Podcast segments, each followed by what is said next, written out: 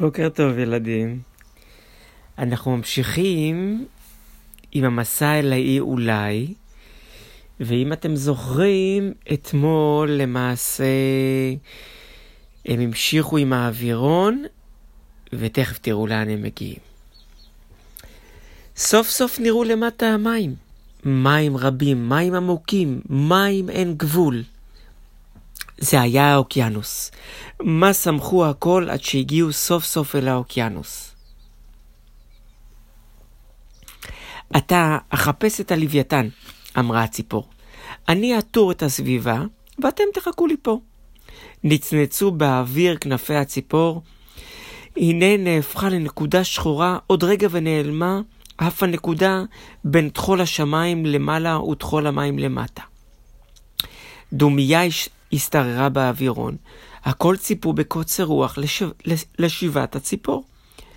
עברה שעה ועוד שעה, והנה נראתה באופק כעין גבעה קטנה.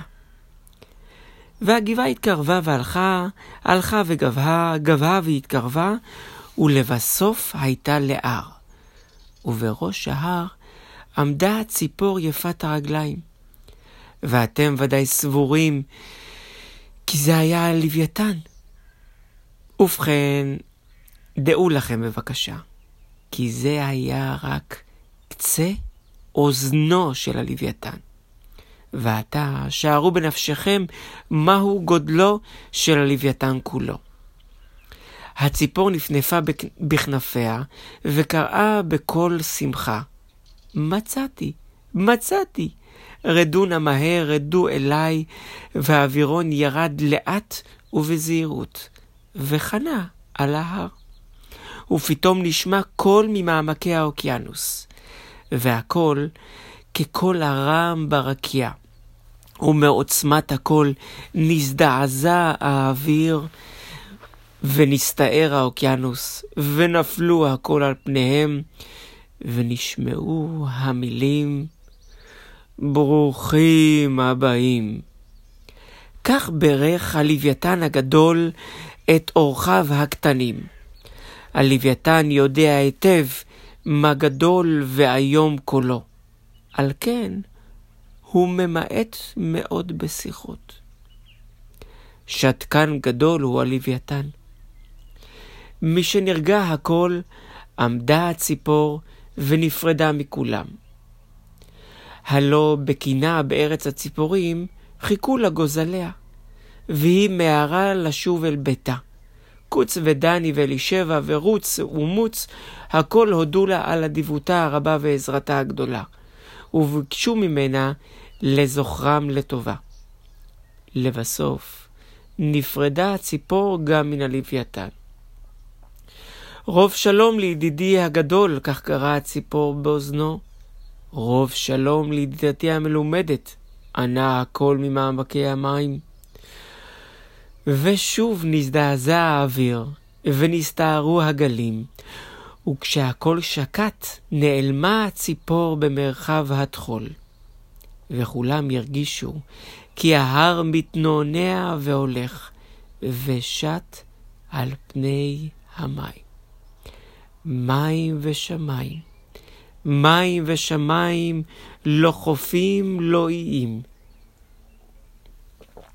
מים כחולים למטה, שמיים כחולים למעלה. עומדת השמש ברום הרקיע.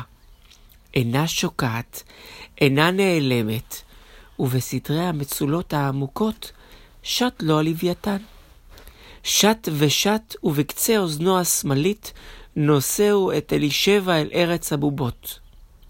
שט לו הלוויתן, שט ושט. יום ויומיים, חודש וחודשיים. אין הלוויתן יודע מה זה זמן, ואין האוקיינוס יודע מה זה מרחק.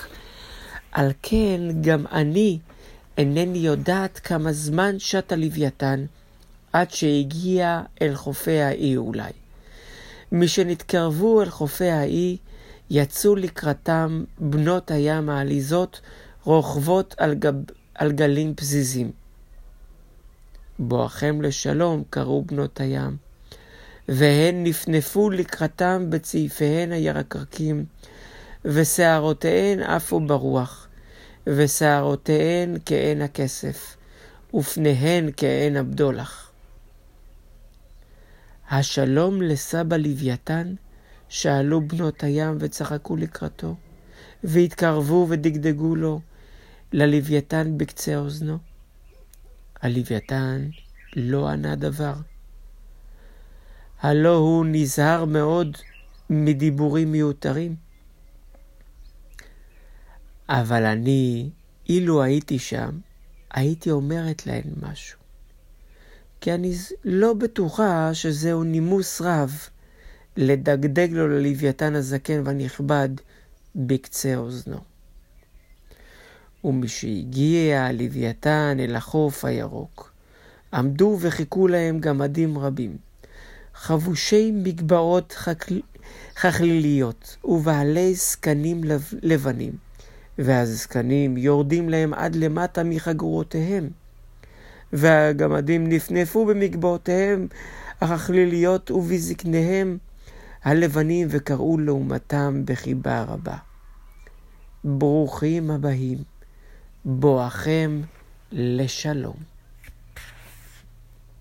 קוץ ורוץ ומוץ ודני ואלישבע ירדו אל החוף ונתנו שלום לגמדים בשמחה רבה ובנימוס רב. כנאה וכיאה להם. את האווירון לקחו איתם, והגמדים הטמינו אותו במקום בטוח.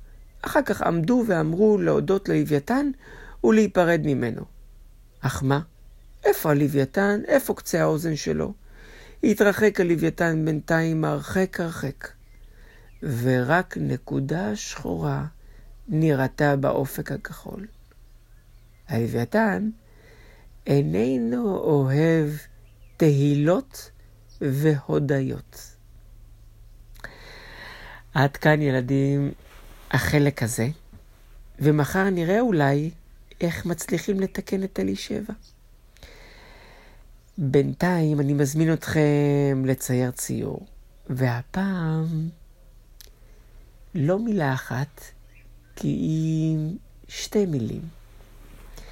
אפשר למשל לכתוב ברוכים הבאים, או בואכם לשלום. אני סומך עליכם שתמצאו כבר שתי מילים מתאימות.